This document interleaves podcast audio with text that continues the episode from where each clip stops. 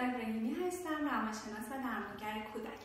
امروز می‌خوایم راجع به چهار تا از خطاهایی که توی فرزند پروری می‌تونه اتفاق بیفته و ممکن هستش که مشکلات رفتاری فرزندمون منجر بشه صحبت بکنیم.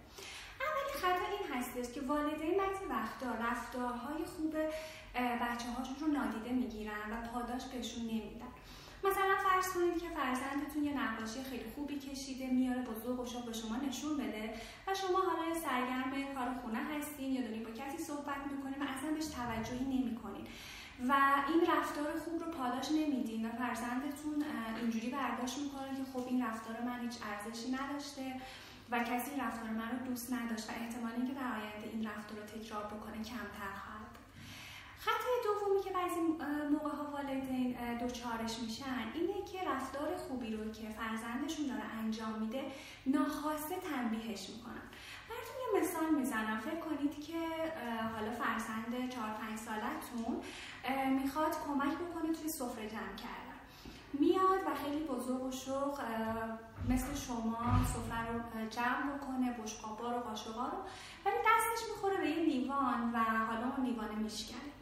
اینجا مادر یا پدر ممکنه که خیلی پرخاشگرانه دعواش بکنن که ببین چی کار کردی خب بلد نیستی دست نزن.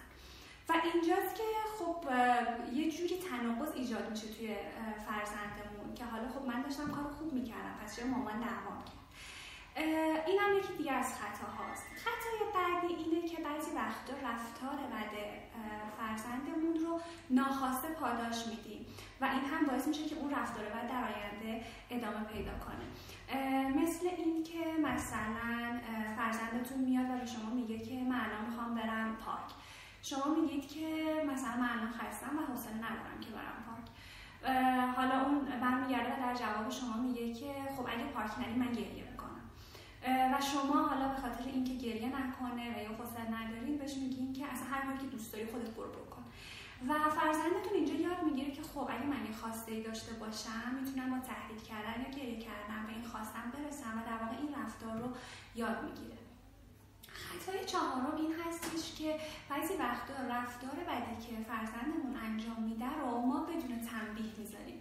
یعنی چی؟ مثلا دو تا فرزندتون دارن با هم دعوا می‌کنن و حالا یکی داره یه آسیب جسمی به اون یکی میرسونه. شما به جای اینکه بیاید و حالا یه تنبیهی برای اون فرزندتون در نظر بگیرید. شروع می‌کنید با همسرتون بحث کردن که کاش یکم ادب یاد بچت بدی. حالا مثلا پدرش برمیگرده در جواب میگه که اصلا دعوا کردن تو خونه پسر هاست. و اینجوری رفتار بعد اونها بدون تنبیه باقی میمونه و در واقع هیچ پیامدی از رفتارشون نمی‌گیرن و باعث میشه که دوباره این رفتار رو در آینده تکرار بکنن چون هیچ پیامدی ازش نگرفتن و هیچ برخوردی باشون نشده.